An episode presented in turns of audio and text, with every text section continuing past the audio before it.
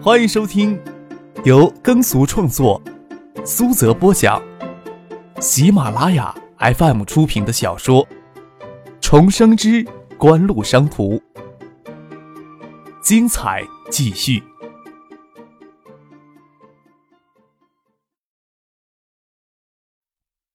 第五百一十六集。唐庆下意识的尖叫起来，不敢看车祸悲剧发生在眼前。法拉利在下一瞬间却跟猛然的拉回来一样的拐了过来，车尾一摆过来，左后轮贴着波形带擦出一又新的火星，一声坚韧的惨叫声撕心裂肺的传来。张克下意识觉得不妙啊，有道矮坡看不到车头的情形，只看到车尾悠悠的窜了过来，就看着一个穿着裙子的身体，给强大的冲击力抛向空中，大约有六七米的高度，又重重的落了下来。你留在车里，拨打急救电话。张克吩咐了唐静一句，没等司机将车停稳，就与父亲推门下了车，朝前面冲了过去。看到被撞的女人滚到路左侧的草坡上，鲜血已经浸染了一大片草坡。那个女人的身体趴在，还在剧烈的抽搐，看不见脸。眼见是没救了，张可还与父亲跑了过去，想将女人翻过来，看看能不能尽人事。法拉利在前面差不多十五六米的地方才刹住了车。葛英军与另外一个青年从车里下来，朝这边走了过来。父亲在急救方面有经验，张可帮他将那个给法拉利撞飞的女子轻翻过来，让她平躺在草坪上。但是父亲也无法给女孩子更多的帮助，只是将她的脸侧了过来，四肢放平，注意不让她发生窒息。女子嘴里不断吐出血沫，沉重而急促的呼吸，有着肺里给填满沙石样的异响。吸气时，胸口会深深的陷进去，仿佛胸口的骨头全都撞碎了。脸给血污染脏了，两鬓头发已是花白，是个中年老妇女，看不清楚脸，只觉得有些熟悉，可能是在香港遇见的某个路人吧。张克回头看了一眼，葛应军与同车的青年下车走了过来。葛应军看到父亲正在抢救被撞的妇女，脸色变得惨白，不敢看张克凶狠的眼神。张克走回道路，急切地看着山下方向等救护车过来。与葛云清同车那个青年走到张克的身边，走近些，抬头看了看躺在草坡上、看上去已经没有生还希望的妇女，拿出手机来，开始拨打电话。二兵，快到浅水湾大道来看热闹！葛大少把这个女的给撞死了。张克眉头皱了起来，回头看了一眼，那青年却瞪了张克一眼，转过脸继续拔电话。傻鸟啊！你在接二斌的电话，那二斌告诉你就行了。你赶快过来，我再给其他人打电话。啥时候有这热闹看呀？之前还以为葛英军看到自己痴心失神，才控制不住车在弯道时险些酿成如此悲剧。但是看到这青年跟没事人一样的反应，才晓得他们刚才在弯道急拐只不过是他们刻意的表演，却没想到弯道后还有人在。张克又气又恼，胸腔里气血沸腾，强忍着心中的怒火没有发作。这时候，唐静与司机跑了过来。唐静说道：“看到给父亲遮住大半个身子的女子，血液在低洼中积成一片，心脏给一把揪住一样的难受，都不敢问情况怎么样。”那个青年本来在通电话，看着唐静走过来，忍不住吹起口哨来：“你他妈有没有人性啊！”张克这下子也再也按捺不住心中的怒火，转身一巴掌甩了过去，狠狠抽在那青年的脸上。连带着将他贴在耳根的手机摔到道路的另一侧人工崖上，又滚落了过来。却是一款爱达在香港限量发售的 i o 九至尊版的手机。手机虽然给摔得这么重，竟然没有损坏。躺在路面上的手机传出声音来：“哎哎，你他妈怎么了呀？该不会是你看好戏太兴奋，自己也给车撞了吧？”张克恨意难消，一脚蹬在手机上，将手机踩扁，又给踩扁的手机踢开。这才断了电话，那青年才反应过来，他平日里哪是肯吃亏的主呀？只觉得脸上火辣辣的痛，伸手过来要揪住张克的衣领，却给张克身边的司机拦住。张克抬脚又踹了脚过去，踹在了他的大腿根上。看着这青年捂着腿根，痛得蹲了下去。张克没有丝毫的怜悯之心，恨不得再上去踹一脚，才能烧起心中的恨意，怒冲冲的指着那人的鼻子：“你他妈给我安分些啊！”不要以为有几个臭钱就可以无法无天了，可以漠视别人的性命。在葛英军的眼里，张克这人有着暴发户的暴力脾气，他没有胆量上去帮他的朋友，拉着那青年走到一边，拿出手机，背着张克打起电话来。不管在法律体系多么严密的地区，都无法阻止对他人生命的漠视。所需要考虑的，只需要承担后果而已。对有钱人来说，这似乎又算不上什么严重的后果。这时候，从山上陆续上来几部车，都停在路边，人围过来看究竟。孙宅距离这边的弯道很近，孙尚义夫妇、孙静萌、孙静香两姐妹也没有开车，满头大汗的跑了出来，看到路边草坡上的女子，孙尚义正在那里，他的妻子难过的捂住脸。孙静萌、孙静香两姐妹冲到父亲的身边，摸开女子脸上的血污，看清那女子的相貌。孙静香一脸的震惊，泪珠就滚了下来，无声的抽泣着。孙启萌转过身，牙齿咬进嘴唇里，眼睛里杀气冲冲的，冲到了葛英军的身前，一把揪住他的头发，发疯似的又抓又踢。你陪我阿母，你陪我阿母，你陪我阿母回来。葛英军的脸上立即给抓出好几道血痕，膝盖上又给踢了好几脚，这才反应过来，将孙启萌推开。孙启蒙给葛英军推着往后退了两步，脚踩在路边的水泥沟里，一个踉跄跌倒在地。张可跳过去，将他从草地里搀了起来。看他发疯一样的脸蛋，泪痕满面，才想起来这个被撞的妇人在孙宅里看到过。看到孙启蒙反应如此激烈，应该是他的亲人吧？只是没有听他提起过。将孙启蒙扶起来，却没有料到他挣扎出去，又朝葛英军扑了过去，咬牙切齿。那眼神似乎要将葛英军生吞活剥了才甘心，还是他姐姐孙静香抱过来将他抱住了，说道：“救护车马上就来，注意不会有事的。”孙静萌这才扑到他姐姐的怀抱里痛哭起来。唐静看了也很伤心，流着泪跑过去安抚孙静萌。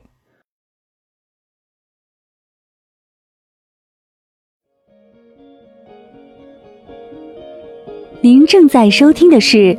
由喜马拉雅 FM 出品的《重生之官路商途》，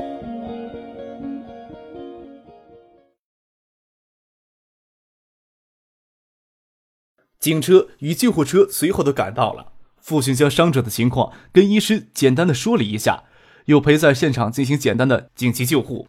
孙尚义走到张克的身边，说道：“朱怡呀，是景文的保姆。我们刚到香港的时候。”我跟静文他们每天都要工作很长时间，静香呀又在国外读书。静萌刚到香港，不会说广东话，也不会说英语，性格有些孤单，人也不合群。我们请朱怡来给静萌当保姆，陪她度过在香港最初的两年。后来也一直是请朱怡在家里帮忙。这两年呀，朱怡回家了，朱怡啊要有什么事情，最难过的呀就是静萌了。张可看了孙静萌在他嘴里伤心欲绝的模样，心里怜惜的很。却不知道怎样去安慰他，只能默默地看着发生的一切。孙尚义虽然没说，朱嫂应该是被请到孙宅用晚餐。这时候走到浅水湾的大道上，就像一只脚踩进一条河流。虽然不至于改变河流的流向，但是无数的浪花漩涡却发生了改变。自己意外踏足返回九四年，十四年的人生重新来过，也改变了无数人的人生，有好也有坏。但是葛英军在过弯道前一刻没有看自己。这一刻的悲剧或许不会发生。张可不是自怨自哀的人，回头看了葛英军一眼，见他愤愤不平的捂着给孙启萌抓住几道血痕的脸，心里的恨意尤盛。简单的救护后，伤者给抬进了救护车。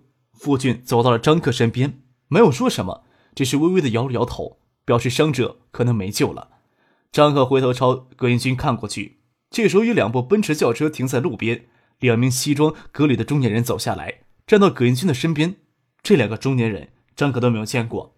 他们走回到轿车附近，神情紧张的商议着什么。轿车里还有其他人坐着。葛英军与那两个中年人不时低下头来跟车里的人商量。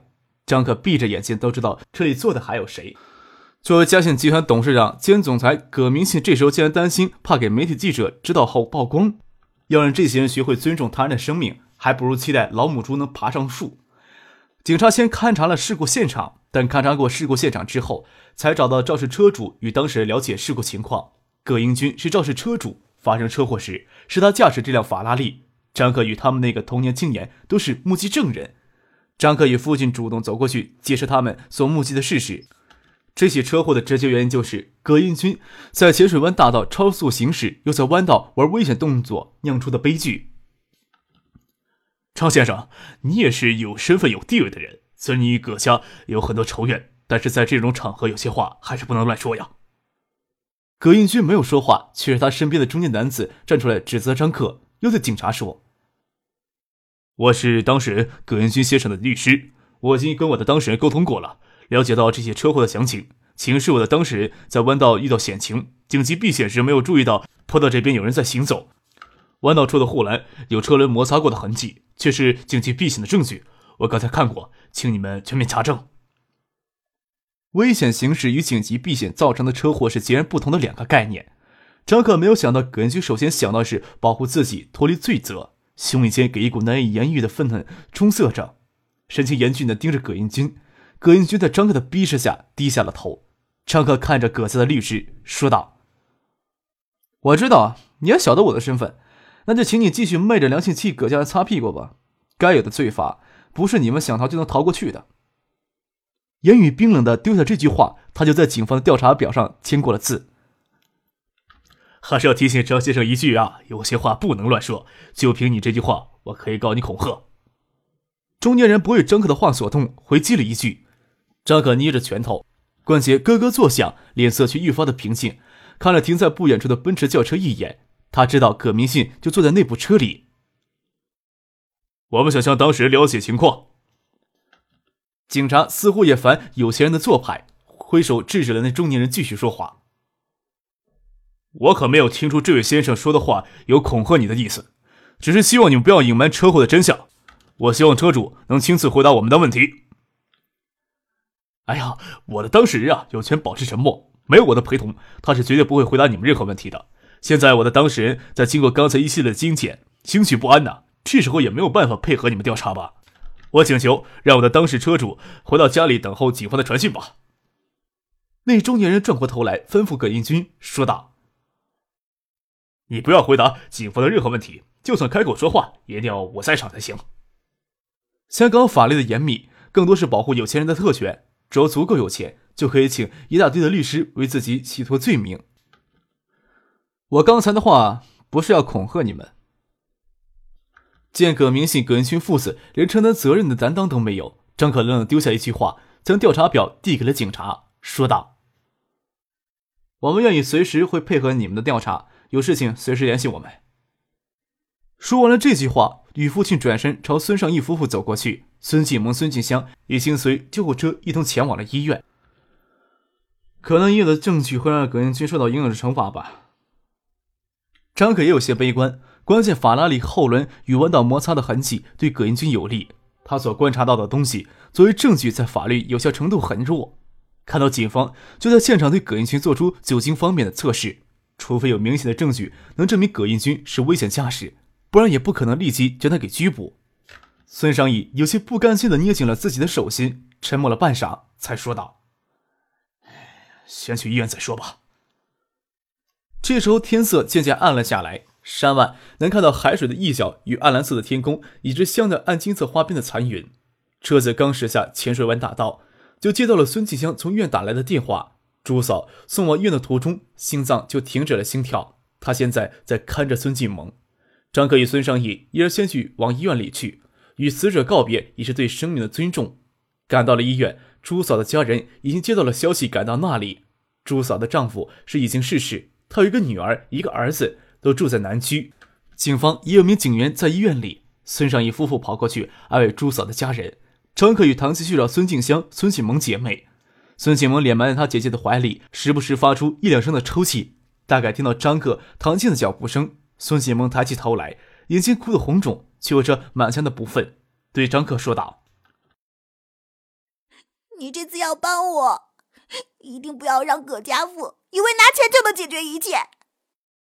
就算没有相关的人，我也不可能视而不见的。”张克说道：“天地间的不平事儿何其的多，张克不会去管，也不可能管得过来。但是既然遇上了，却不会坐视不理的。”张克让唐静陪着孙静萌，他与父亲进去看遗体。孙尚义一脸沉重的站在那里，孙尚义的妻子葛明玉拿手绢在他眼角的泪痕，走了出去找女儿孙静萌了。与葛云军一起那个小子是谁呀？张可拉孙尚义到过道的角落里说话。目前的局势，只有与葛英军同车的那个青年的证言才是关键。当然了，但是想他说出实话，做出对葛英军不利的证言很困难。陈立阳的儿子陈奇，孙尚义说道：“香港陈家是葛家长期上的生意伙伴，曾在嘉信集团旗下所有的上市公司都持股。葛明信为了压制葛家其他成员的反抗，加强对嘉信集团的控制力，促使陈家成为嘉信集团第二大股东。”陈立阳是香港陈家的这一代的主人，也是嘉信集团的董事。陈家除了在嘉信集团持股之外，还有其他庞大的家业。听孙尚义说到了陈立阳，张克大概能猜到陈奇与葛明军应该是从小一起玩乐的狐朋狗友。陈奇大概会记恨在车祸现场挨来的那一巴掌、大腿根的事情，请他出来作证几乎是没有可能的事情。孙尚义对此也不看好。张克拿出手机，犹豫着。心里想，若是让时任香港中联办副主任的叶振明直接干预此事，有些不大合适。将手机拿在手里，没有拨出电话，不想将麻烦转移到别人头上。这时候外面有些吵闹，孙尚义与张克走出去看，葛明信的律师站在验尸间外面的门厅里，正与朱嫂的儿子儿女说话。我要我过来，代表葛云军先生过来赔礼道歉。在路上才知道朱嫂过世的消息，很遗憾。相信你们已经听警方说起事故发生经过了。即使是紧急避险造成的事故，对朱嫂的身世，呃，葛金先生也愿意承担一定责任，这样才会让他心里好受一些。咱们是不是找个地方商一下朱嫂的身后事呀？他的心都让狗吃了，想和解，做梦都没门！孙锦萌指着葛明信的律师，严声呵斥道：“你给我出去！你给我出去！不需要你们硬挤出来的鳄鱼眼泪！”孙小姐，朱嫂的事实是大家都不想的，大家心平气和将事情解决掉，让大家的生活都回归到各自的轨道上去，不要给朱嫂的事实打扰。我跟朱嫂也见过几次面，我想这也符合朱嫂的本意吧。那中年人话锋一转，又说道：“另外，我想问一下，孙小姐，你有什么立场能代表朱嫂的亲生儿子、亲生女儿说话呢？”孙小姐在车祸现场对葛少又抓又踢，致使葛少腿上多处淤青，脸上也给抓出几道血痕，事事都比较斤斤计较。难道也需要葛少去警局做个伤情鉴定？看到孙启萌陷入抓狂的状态，葛明与孙景香立即戒备起来，担心他扑过去咬人。孙启萌却转过身，从张可手里抢过手机，朝葛家律师砸了过去。张可没有阻止他，而是闪身挡在事故现场的警员视线里。